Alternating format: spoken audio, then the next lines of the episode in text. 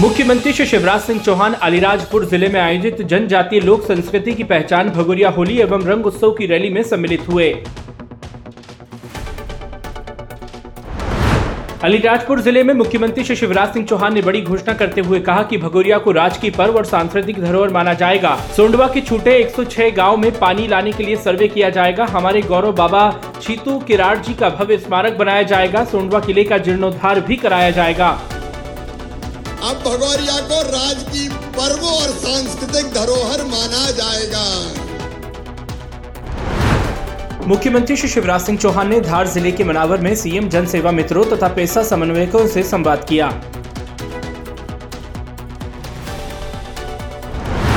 मुख्यमंत्री श्री शिवराज सिंह चौहान ग्राम बालीपुर जिला धार में आयोजित ब्रह्मलीन संत श्री गजानन महाराज का 103वां जन्मोत्सव एवं बृहद नशा मुक्ति शपथ ग्रहण कार्यक्रम में पहुँचे। सीएम श्री चौहान ने कहा कि बालीपुर धाम अद्भुत स्थल है। ब्रह्मलीन संत श्री गजानन महाराज जी का आश्रम ऊर्जा से भरा हुआ सिद्ध क्षेत्र है। मुख्यमंत्री श्री शिवराज सिंह चौहान ने कहा कि नशा नाश की जड़ है, केवल कानून से इसे समाप्त नहीं किया जा सकता। समाज की सहभागिता और जागरूकता ज़रूरी है, उन्होंने नशा मुक्ति की शपथ भी दिलाई। मुख्यमंत्री श्री शिवराज सिंह चौहान ने कहा कि बहनों को सशक्त बनाने के लिए मुख्यमंत्री लाडली बहना योजना शुरू की है। इसमें पात्र बहनों के बैंक खाते में प्रति माह एक हज़ार रूपए डाले जाएँगे।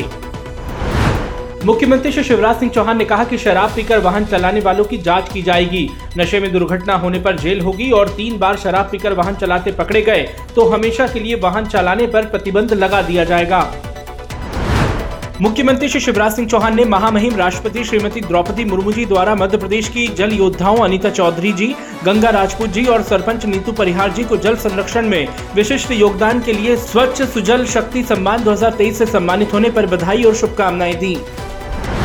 मुख्यमंत्री श्री शिवराज सिंह चौहान ने कहा कि प्रधानमंत्री श्री नरेंद्र मोदी जी ने बुरहानपुर ज़िले की खड़की गाँव की स्व सहायता समूह की बहनों द्वारा हर घर नल से पेयजल सुनिश्चित करने के प्रयासों की सराहना की है। मैं भी उन सभी को बधाई देता हूँ। मुख्यमंत्री श्री शिवराज सिंह चौहान से प्रदेश में पदस्थ चौहत्तर आर आर के प्रशिक्षणार्थी आईपीएस अधिकारियों ने समस्त भवन में भेंट की। अपने प्रतिदिन पौधरोपण के संकल्प के क्रम में मुख्यमंत्री श्री शिवराज सिंह चौहान ने शामराज स्थित उद्यान में नीम सप्तपर्णी और पीपल के पौधे लगाए।